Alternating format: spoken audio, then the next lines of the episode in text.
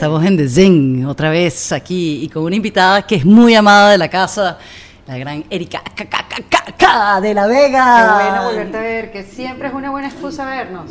Coño, que Cualquier cosa. Cualquier cosa. Podcast, Y- almuerzo, concierto, Todo. eh, visita en la sala. Familia, vaina, todo. Te amo, Yo te también, adoro, estoy feliz, mamacita, mima. Ella me dice mima. que bueno, ¿qué significa mima? Mima, es que, a ver, mira, mis raíces cubanas me han hecho daño.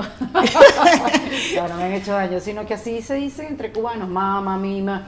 Entonces, bueno, los que están alrededor mío se tienen que adaptar a ese tipo de apodos, porque es así, mima, ven acá, pipo, ven acá. Pipo, ven acá. Pipo y mima. Hacer. Ah, Exacto. El acere no, no lo no decimos. lo usas mucho. Porque sabes que el acere es como de una, una nueva generación.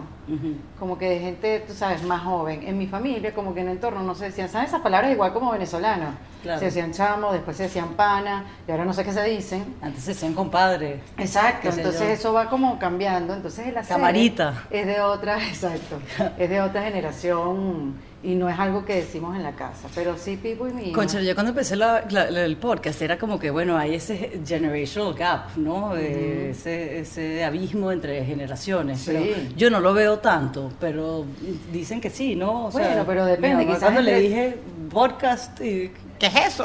Claro, bueno, pero es que ahora que, que- que se está dando más a conocer, si se lo dices a un americano que hay 15 años de, en avanzada de la industria del podcast, obviamente todo el mundo sabe, pero ya en español creo que es ahora que, ¿sabes? Se está expandiendo, la pandemia también hizo que se expandiera mucho más el podcast, Claro. ¿no?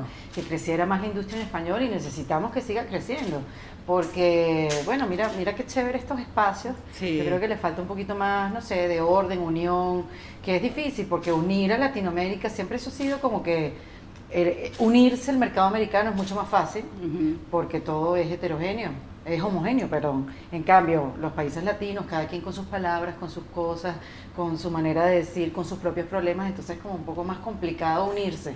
Yo siempre he pensado eso, porque digo, ¿qué, qué poder tenemos tan grandes? 25 países, hablamos el mismo idioma y por qué el mexicano siempre ve como al guatemalteco medio mal, el, venezo- el colombiano al venezolano, el esto, el esto, en vez de, de conseguir esa unión, porque aquí por más que sea que el de Florida, el de Nueva York, sean como diferentes, o el de Los Ángeles, East Coast, West Coast, que también lo hay, ¿no? O sea, sí, hay diferencias, pero también hay muchas semejanzas y yo creo que ahí es donde nosotros tratamos de hacer el, el trabajo, ¿no? De Claro. encontrarnos en el medio. Igual pasa con el humor.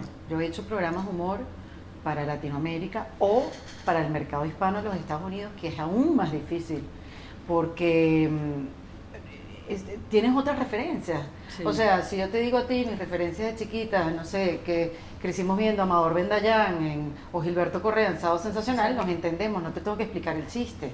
Pero imagínate cómo yo le explico a un mexicano que Amador Bendayán, entonces como el Raúl Velázquez tuyo. O sea, las referencias son distintas. Entonces, hacer humor para, para diferentes nacionalidades latinas, hay que, a ver si se dice esta palabra existe, aquí hay alguien que me puede decir, hay que universalizar. Imagínate tú la palabra que me acaba- Oye, Exacto. ¿qué tal cubana le salió la Hay universalización? que, exacto, hay que hacer el humor muy genérico para que la mayor cantidad de gente te entienda. Entonces, ir a lo específico al detalle, bueno, es mi, es, es mi experiencia, quizás cualquier otra persona que trabaje con el humor te dice Claro. otra cosa, pero es lo que a mí me ha pasado.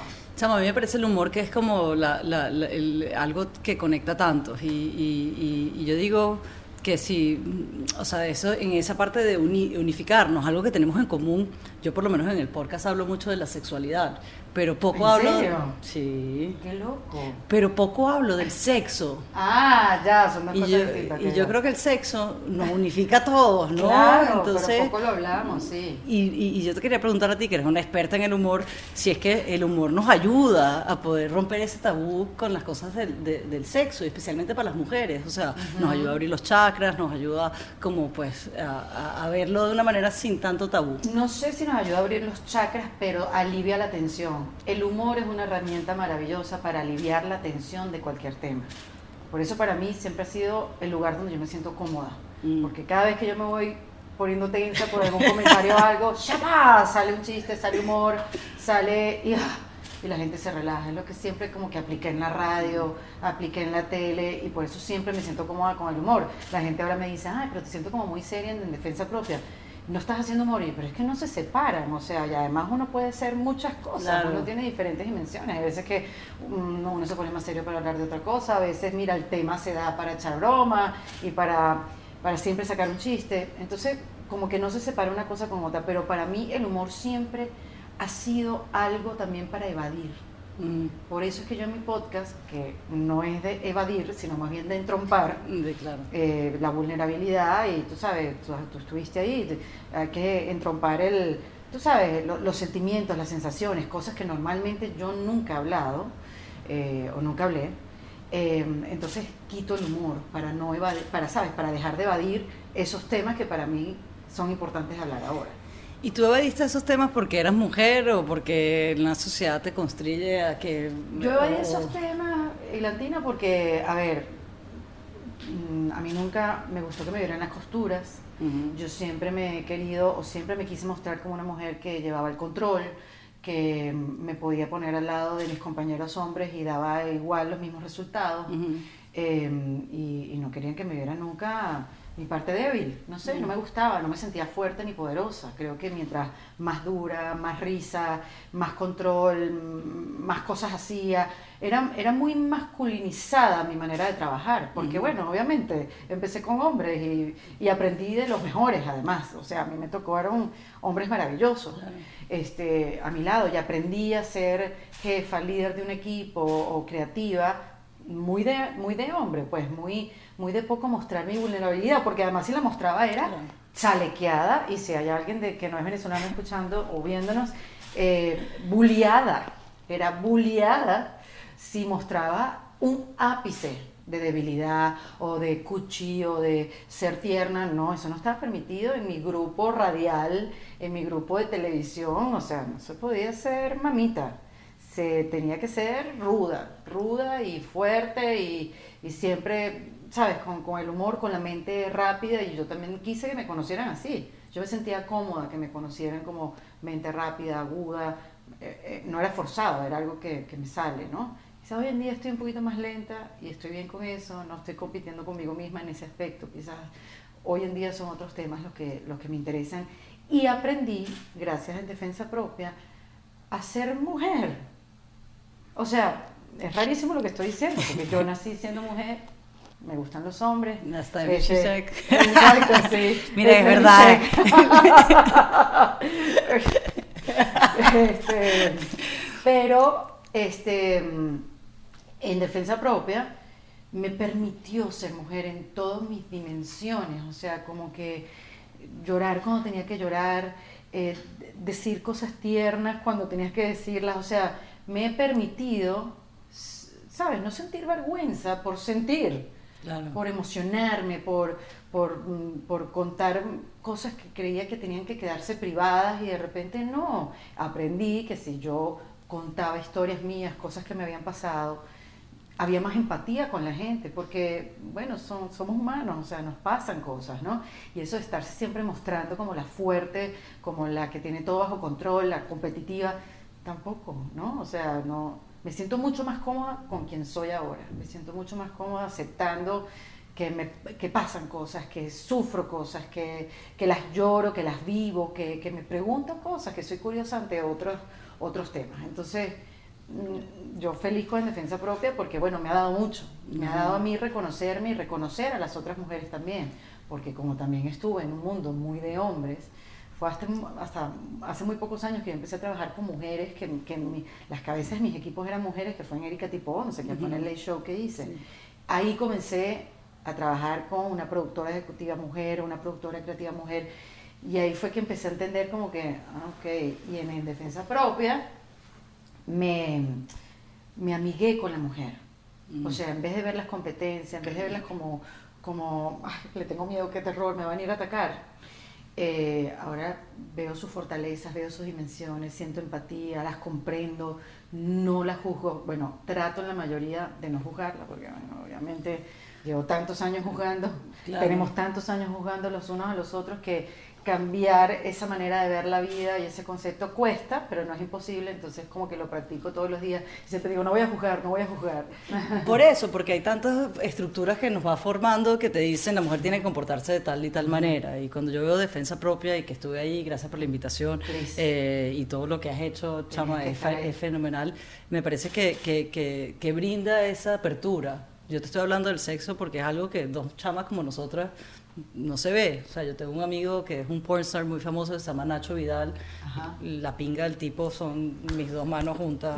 O sea. Preséntame a tu amigo. ¿Cuál es su Instagram? Oye. No, para verlo.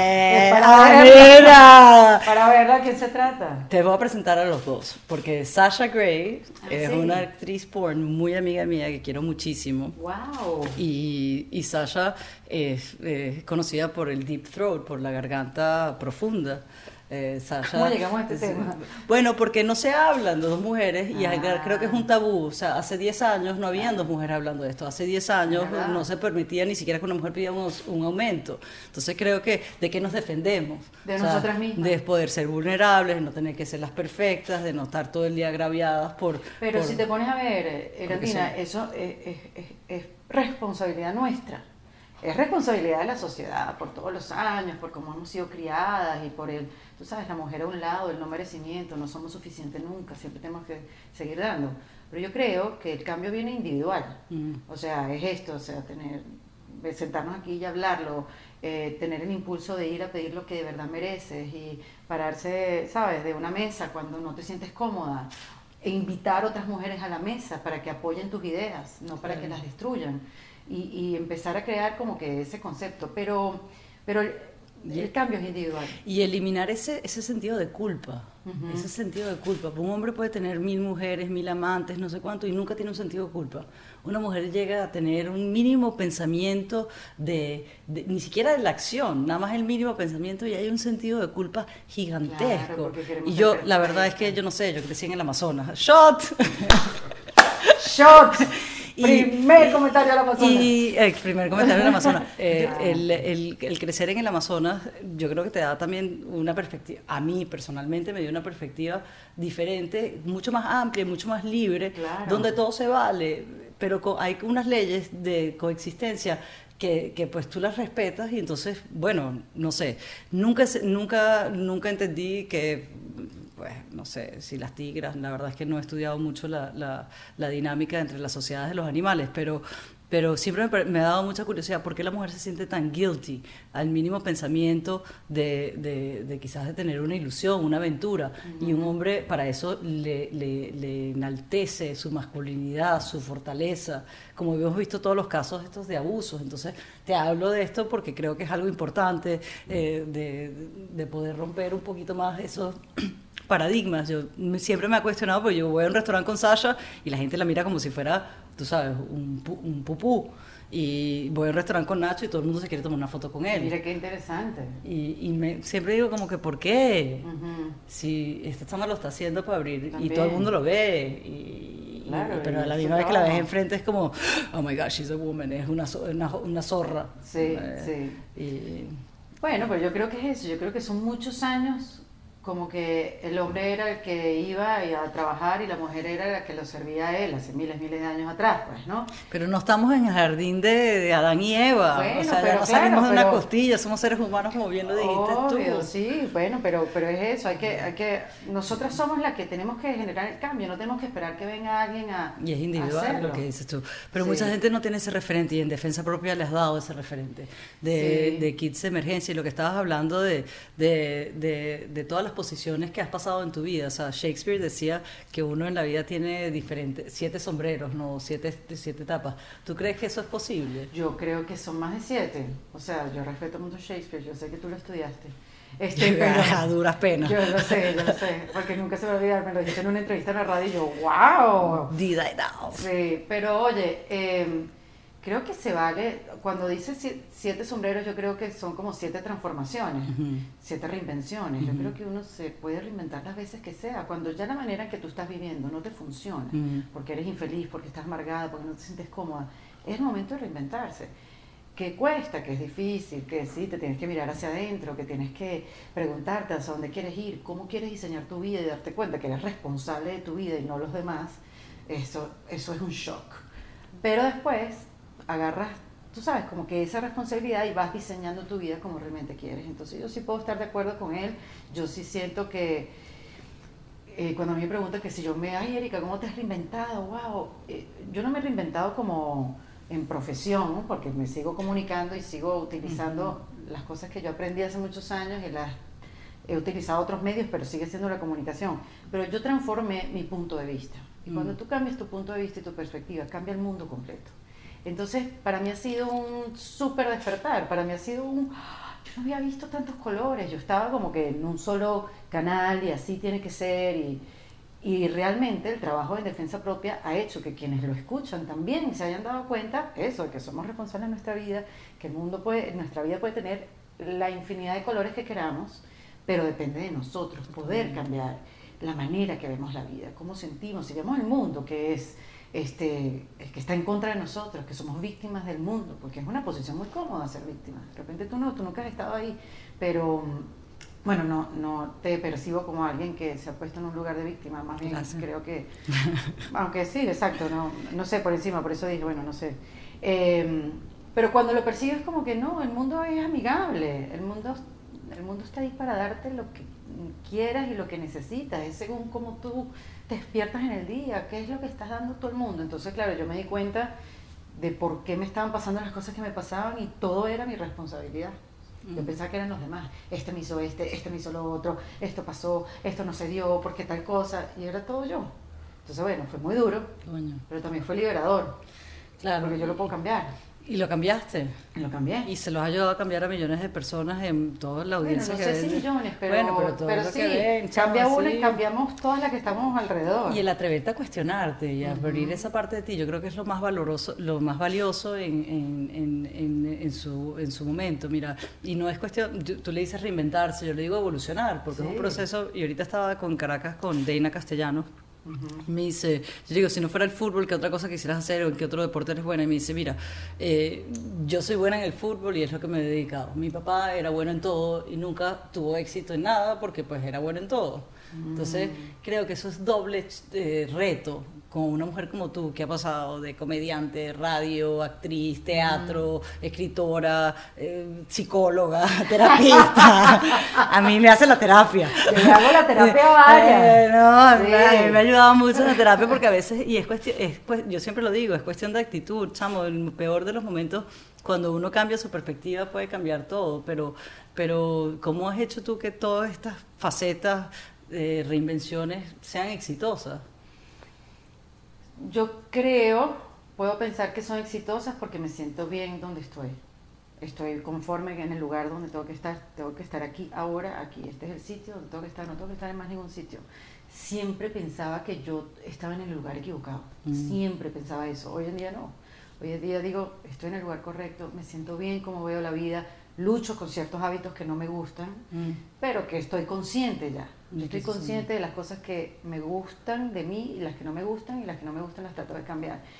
Eso yo siento que es el éxito, o sea, darme cuenta. Y siento que esto me lo explicó a mí una vez, el único hombre que he entrevistado en defensa propia se llama Mario Alonso Puch. Y me, me, habló algo del conocimiento, porque yo le digo que mientras más yo me conozco y más conozco sobre el desarrollo humano, menos sé. O sea, no, no sé nada, o sea, cada vez me doy cuenta como que me falta demasiado por aprender, no sabía que yo tenía esto y también tenía esto y también tenía esto, entonces me dicen, no, es que mira, eh, el conocimiento es como una, como una bola, una pelota, ¿no? Un círculo. Entonces, tú conoces todo lo que está dentro de ese círculo, pero afuera hay una cantidad de información que tú no conoces.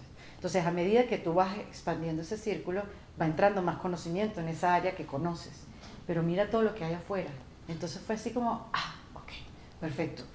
Es un tema que creo que nunca se acaba, el conocerse uno mismo, el despertar, el, el verse, imagínate cuántos libros hay, cuánta gente que habla de esto hay, cuántos puntos de vista hay, desde la religión hasta motivadores, desde técnicas de coaching hasta, no sé, deidades, no, sé, religiosas. Microdosing, terapias, all sorts of, eh, de, tipos alternativos. que hay para conseguirte a ti mismo, ¿no? Y, todos son válidos, ¿no? Todos son válidos. Que uno de repente juzga al otro que está haciendo esto y este que está haciendo aquello. Es cuestión de personalidad. Hay gente que no soporta la meditación, que no puede, entonces prefieren, no sé, hacer meditación activa o prefieren hacer, hacer extremo. Exacto. O prefieren hacer miles de otras cosas, o sea, de repente hacer hipnosis o de repente... O golden showers. bueno, ¿por qué no? ¿Por qué no? También eso es un sentido de terapia, por eso lo digo, ¿no? bueno. Y, Pero, y, bueno, lo que dices tú, sí, también eso... pero me encanta lo que te dijo Mario, ¿cómo se llama? Mario. porque Por eso es que hacemos el fútbol, porque es como una, la, vida es una, esa pelota, ever expanding, nunca para de expandirse, vas creciendo y vas viviendo, y yo creo que tiene tanto valor eh, el llegar a tener 99 años o 93 o 92, que dice, conchale, yo veo a mi papá que tiene 80 y, y el otro día se rompía la cabeza para abrir una cajita de Apple. Este teléfono es una mierda, esto no sirve. Antes se apagaba aquí esta caja y le daba la caja para romperla. Y yo, coño, tiene una cosita verde aquí que le das de vueltica y se abre la cajita. Ay, pues eres inteligente. Y Erika me puso el Waze y yo no sé cuánto.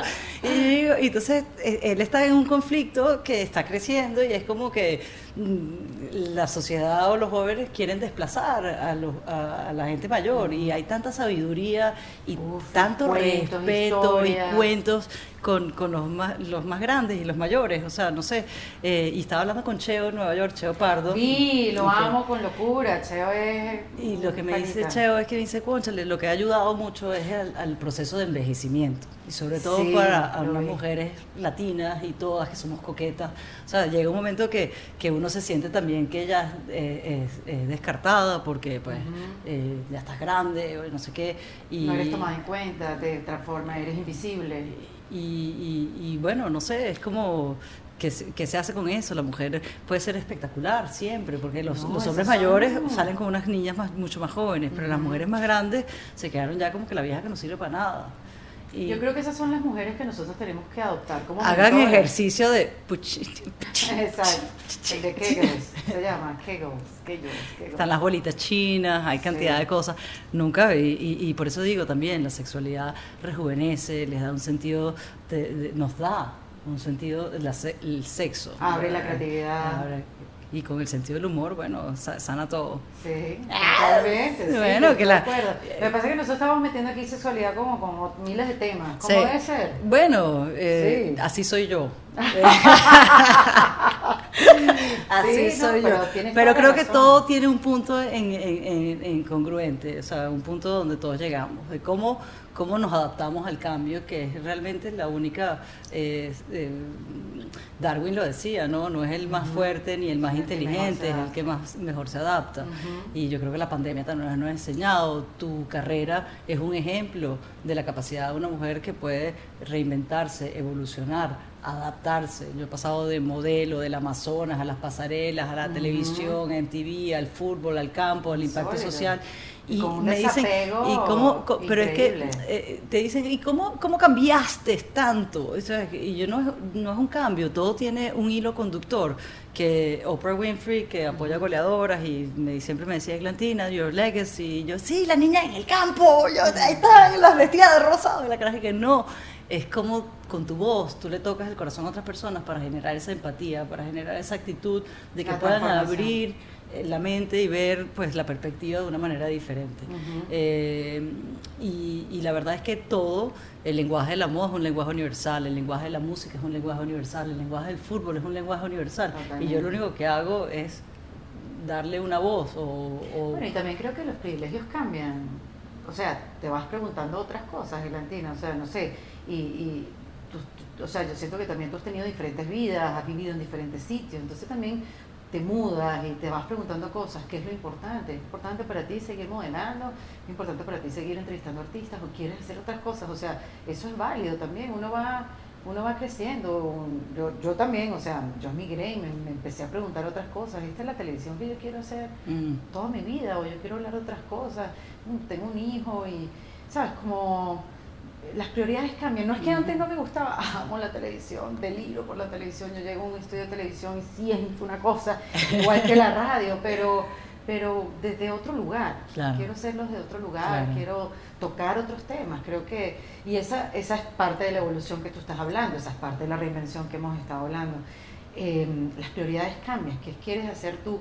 Mira, hay una pregunta que yo me hacía muchísimo los primeros años que yo eh, emigré y llegué a Miami, que me despertaba de noche, yo no sufría de, de insomnio ni nada, pero empecé a despertarme de noche con un susto, preguntándome, ¿qué quiero hacer yo para toda mi vida?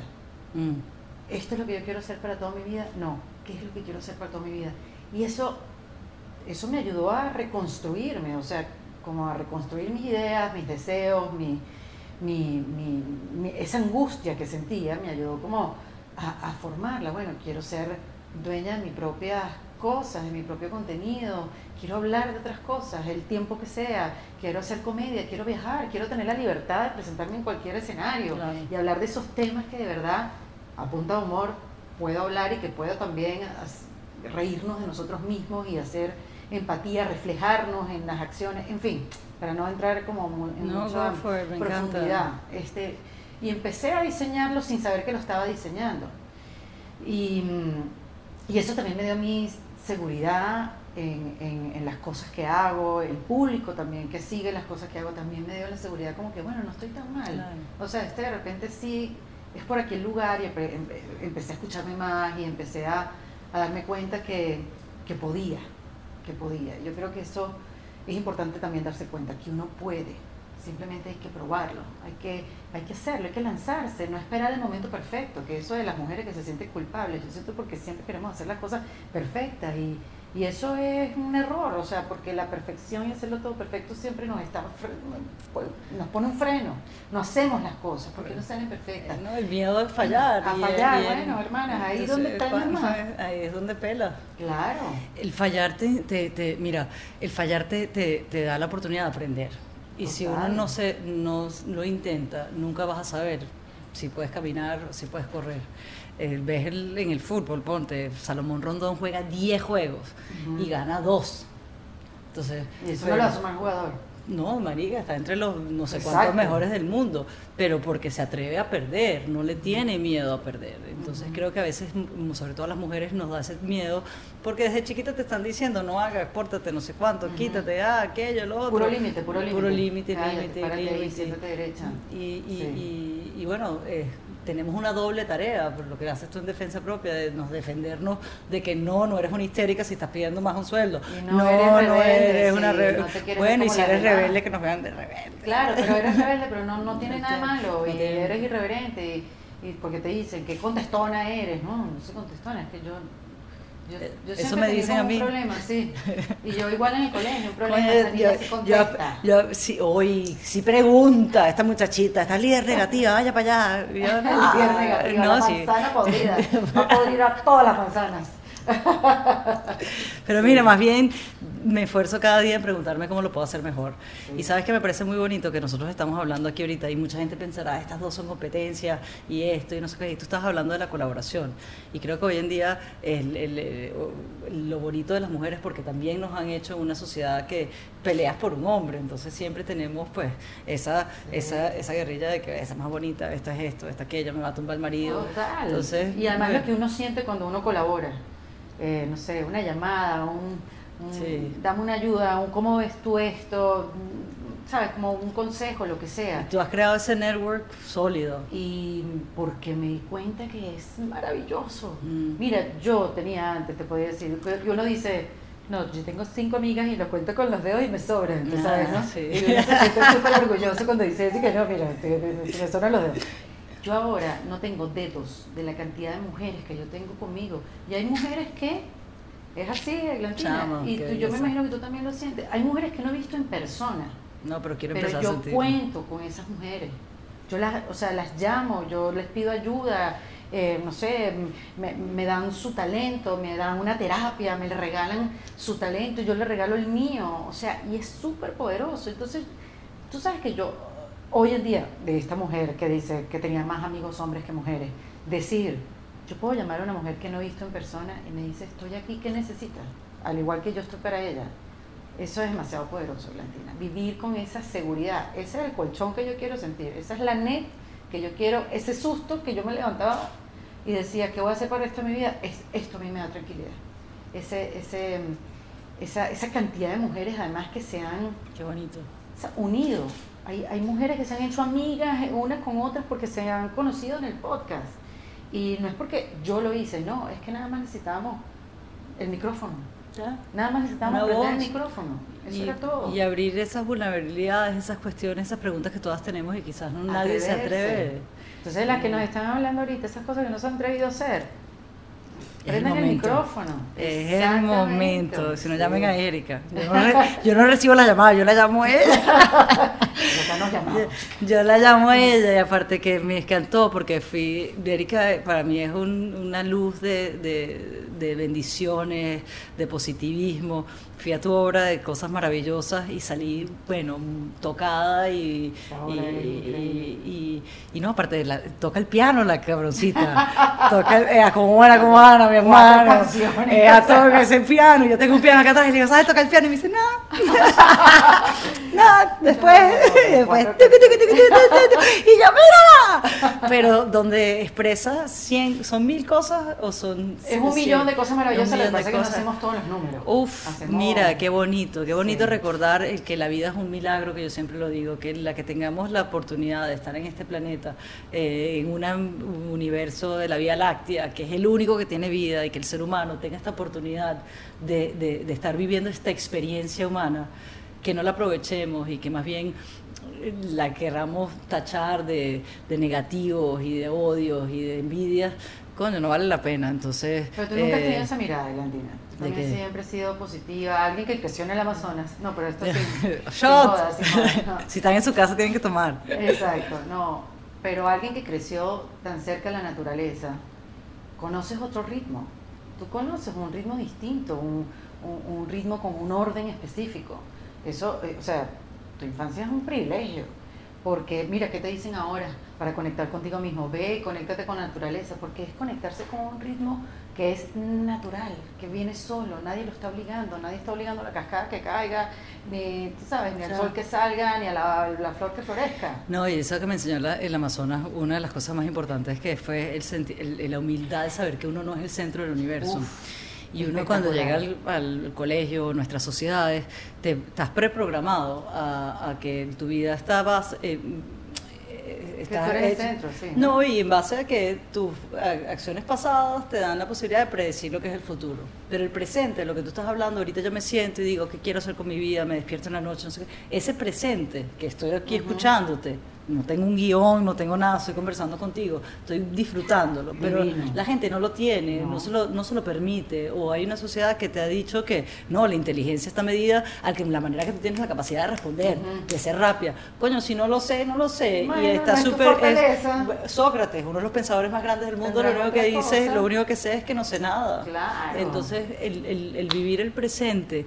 creo que es algo que, no sé, no sé si en tu punto de vista, pero a mí me parece que es lo que nos estamos eh, como saltando. Nos estamos como- perdiendo y por esto también estamos todo el tiempo así, no estamos viendo como que alrededor, el momento. Ya sabemos que, o sea, nada dura para siempre, disfrutar el momento, ¿sabes? Encantarte por el momento. Mira, hay algo que yo pido todas las mañanas y es como que a Dios, al universo, ayúdame a ver las señales, o sea, porque vamos tan rápido. ¿Qué señales? Las señales de que el- la vida es bella. Claro. Pero ayúdame a verlo, porque yo sé que a veces peco de que estoy apurada, estoy inventando madre, te, tú sabes, te, te- la, la, la, la dinámica te atropella. Mm. Es, es inevitable, o sea, no es que vivo en una montaña así como un monje, ojalá, pero no. Eh, y entonces, sí Sería, pido- nos estuviéramos aburridísimos. Exacto, estuviéramos con todos los monjes borrachos y haciendo orgía. Sí, sí, sí, es verdad, es verdad. Pero bueno, Lo intenté. por lo menos con, sí, por lo menos con su... Con, con- Me vine con el outfit anaranjado que pega, pega con mi escritorio. Exacto, exacto. No. Pero, pero sí, o sea, ayúdame a ver las señales de que, de que eso, que el mundo es maravilloso, que estamos rodeados de puras cosas maravillosas, porque Ojo. no lo vemos. Ojo, no todos los días. O sea, yo Claro, hay no. momentos que me siento malísimo y que uno tiene momentos difíciles y es como, bueno, cuando vas a cosechar, tú plantas una semillita y no va a florecer al día siguiente. Es parte del Eh, crecimiento. Si crees que no va a ser doloroso nada, Y el, el- el dolor de... el sufrimiento, como te digo, que yo creo que es eh, opcional. Si tú te quieres quedar la vida entera siendo una víctima o sufriendo, ya eso pues también es- eso depende de uno, pero que momentos difíciles, uno va a tener pérdidas, uno va a tener momentos donde falla, pero lo, lo importante es saber que, que, que, pues el sol siempre sale. ¿Y cómo te levantas? te ¿Cómo te levantas para la próxima? Mira, el Puma me acaba de Ajá. llamar. ¿En serio? ¿El Puma te El llama? Puma es mi padre. ¿Pero cómo que el Puma te llama? Hola, Glancina. Eh, Sí, entonces cuando yo saqué el- uno de los segundos, de los primeros o segundos podcasts, yo dije que tuve una novia de 14 años y no sé cuánto. Sí. Y bueno, no terminó bien. Y, bueno, no es que no terminó bien, sino terminó. Eh, y. Herende. Muy ni para bien ni para mal. Eh, eh, entonces me llama José Luis y me dice, oye, acabo de ver tu podcast. Que bueno, ya saliste de eso. uno, uno ya sabe para dónde apuntar, para dónde, para dónde van los tiros. Mira, me da una risa y tengo una relación tan bonita con él, porque de verdad le quiero mucho, le admiro. Y un tío que tuvo trasplante de pulmón doble. El, el- el milagro de la vida que ese hombre pueda seguir cantando y que esté vivo, lo aprecia a cada segundo. Entonces, Bueno, y es religioso, él cree mucho en Dios, ¿no? Él es- Creo sí, es yo sé, sí, Algo así, pues, o sea- Pero será un evangélico muy mente abierta, porque Sí. en otro caso no me estaría hablando mucho. y tiene siempre como una conexión. Ahorita me acaba de llamar. Y yo, vamos a grabar el podcast con Erika. Ah, bueno, ¿y cuándo vamos a grabar el podcast? Mira, el 21 tengo este evento que vamos a hacer un live show y bla, bla. Y, y- y qué bonito cuando tú ves gente que tiene ese, esa- ese amor por la vida. Eh, y yo creo que hay que sincronizarse también, unirse con personas que tengan esos puntos de vista, porque si no uno se pone una nube negra eh, y te quedas ahí. Y, y las nubes negras te, te- te te enseñan, pero No, también te movilizan. súper importante. Eh, hace poco entrevisté a una niña que se llama Paola Santana, que es dominicana y es una entrepreneur en Silicon Valley y tal. Y mm, olvídate de las empresas que tiene. Una niña es increíble, increíble. Y una de las cosas que me dijo fue que ella estuvo en muchas partes, estuvo en su país, República Dominicana, estudió en Washington, pero cuando llegó a Silicon Valley, donde ella sintió esa energía, donde todo era ayudar, ¿cómo te ayudo a que tu empresa o tu idea florezca? Ella sintió que estaba en el sitio correcto, porque sintió que estaba en el sitio donde podía crecer. Y entonces me lo dijo como, como un consejo, hay que buscar y quedarse en el sitio donde puedas crecer, porque en esos sitios donde te juzgan y, y- y además te acostumbras a esa dinámica, ¿no? Que te Claro. juzgan, te señalan, te, ¿sabes? Te cretean, cosas. Obviamente es imposible crecer, porque no puedes ver también las posibilidades que tienes. Entonces, moverse del lugar también, o sea, también es válido. No me des más cranque. No me des más cranque que Ricardo se le va a caerse los pelos. Mi papá lo confundió con Cheo el otro día y el peludo ese. Y yo, pero si Ricardo no tiene pelo. No, pero, pero yo sé que tú sabes eso. No, me muevo muchísimo y porque a veces no, no. Primero porque me da curiosidad y tengo amigos que en muchas partes del mundo, pero yo ahorita que fui a Venezuela, que llevaba cuatro años sin ir, Erika, eh, fue muy bonito porque yo, mira, yo traté de, de modelar en Venezuela, fui a 100 casting del Club de los Tigritos. ¿En y serio? bueno, yo hice casting en el Club de los Tigritos. Pero sí lo hiciste o no? Sí, para un, no, pero era para un programa que se llamaba Hot, que era como para gente un poquito más grande. Y se baila y canté y tal, no sé qué, y cancelaron el programa. Ah, coño. Nunca salió al aire, pues, pero sí, hice, Pero hice con a mí me decían no, no, no, no, no. Y me vengo a Estados Unidos y bueno, estoy sí, sí, María. sí. Bueno, también insistí, pero fue, fue el camino mucho más, mucho más abierto y mucho más amable y, y con mucho más de I want you. ¿no? Y ahora vuelves a tu país. Y cuando volví ahorita a Venezuela, eh, mira, tendrá, tienes unos retos gigantescos, pero yo vuelvo porque hace 10 años, con todo lo que pasaba en, en- en Venezuela, los gobiernos, la los cambios, la descomposición social que existía, eh, yo dije, bueno, en vez de cómo puedo proponer una solución, no es que tenga yo la solución ni nada menos, pero cómo Claro, podemos ayudar a nivelar y a, y a que sea pues un- el deporte como un catalizador, porque te da pues la oportunidad de, ten- de jugar un equipo, de tener la, la Eso esperanza. fue hace 10 años. Hace 10 años. Guau. 2012, bueno, son 9 años, van a ser van a ser 10 años el año que viene. Eh, y ahí pusimos una semillita de fútbol femenino y dio unos frutos. O sea, una Deina Castellano, una Yulima Roja pudo participar en el, en el, en el, deco- el deportivo que creamos o que formamos en, en La Dolorita. Las que faltan. En mi mundo del modelaje, que muchos pensarán que es superficial, Tag Heuer hizo un reloj específico para Venezuela para recaudar los fondos para hacer ese campo. Eh, DirecTV que hacía Project Runway vinieron, traje a toda la gente de, de voluntariado a que construyeran las gradas, el campo, no sé qué. Y es un oasis hoy en día el, el polideportivo de la Dolorita y fomentó ese fútbol femenino a que las niñas vinieran al campo para estar no solamente en el juego en la cancha, sino en el juego de la vida. Nosotros no enseñamos fútbol, no enseñamos fútbol, es el, es el, es el, el instrumento, es el vehículo para dar estas herramientas de trabajo en equipo desde lo esencial o fundamental, y, y, pero desde su fortaleza. Cada una juega en una posición diferente, la arquera, la defensa, la lateral izquierda, pero todas en un equipo con un gol en común. Eso te da un sentido de pertenencia, que últimamente lo que te da es un sentido de seguridad, de autoestima y, y una comunidad donde te puedes apoyar como la colaboración eh, eh, que estamos hablando, que les ayuda a protegerse de todos los depredadores y de todos los abusos que puedan tener. Wow, qué sí, la Federación de Fútbol Venezolana acaba de firmar una alianza con nosotros. Yes. Muy bien. ¡Ah! Necesitamos entrenadoras mujeres. Entonces las entrenadoras son todas mujeres y la directora de Ah, nuestro programa es que las entrenadoras sean o madres de la comunidad para que puedan tener y fomentar esos ingresos también para que tengan su independencia económica. Qué chévere. Pero también es ese link de, de respeto que hay con una madre o una mujer con una niña. Eh, desafortunadamente han salido los casos que yo siempre lo digo, es que es muy difícil. cuando- Afortunadamente salieron los Bueno, casos, ¿no? afortunadamente. Así. Concha, sí, afortunadamente salieron, pero no han tenido por qué pasar y lo que queremos es poder tomar cartas en el asunto para que esos abusos se puedan prevenir. y, y es muy difícil, bueno, que otra mujer se vaya a violar a la niñita. y Bueno, si otra los hombres se siguen portando así, nos van a dejar todo el espacio a las mujeres. Bueno, Porque son en todas las industrias. Si Ya. se siguen portando así, si siguen abusando, y hay un mal concepto de la Vamos. masculinidad, Sí. porque piensa que la masculinidad es una cosa de, de, de coger, de ser más fuerte, de abusar, de maltratar, y, y eso es- es- es- es súper chimbo, o sea, no es una actitud bonita y no lleva y no construye hay hombres nada. buenos, hay hombres Hay hombres buenos. buenos, entonces después terminan siendo pendejos. claro, no, que vivan los hombres buenos, que vivan los hombres buenos, de verdad que sí. Ah. Y dejemos de llamarlos pendejos. Pero es que eso es algo que tenemos que ir cambiando hasta nuestro Total, lenguaje. totalmente, entonces va evolucionando la situación y, y, y yo estoy muy contenta de tenerte aquí porque me parece que, que eres una mujer, bueno, me parece no, lo sabemos todos, una mujer excepcional, divina, hermosa, preciosa, inteligente, Quiero, divertida. quiero. Pero yo te pregunto a ti, ¿tú crees que tú eres única? Yo soy única, única Única. e irrepetible. ¡Ah! Claro que Que sí. se repita Erika en The Zing mil veces más. Sí, Mamacita, gracias por estar. tenemos fuera eh, de micrófono y ante el micrófono. Gracias, por la ser tremenda amiga, tremenda hermana, tremenda quiero. mujer. Te admiro, te adoro, te queremos. Si encuentran valor en esta conversación, compártanla. No se olviden de seguirnos en YouTube. En defensa propia, pero bueno, que nos manden algo de Zing también, por favor. Con collaboration is the, is the new sensation. Los quiero, les mando muchos besos. Adobo. Chao, aloha.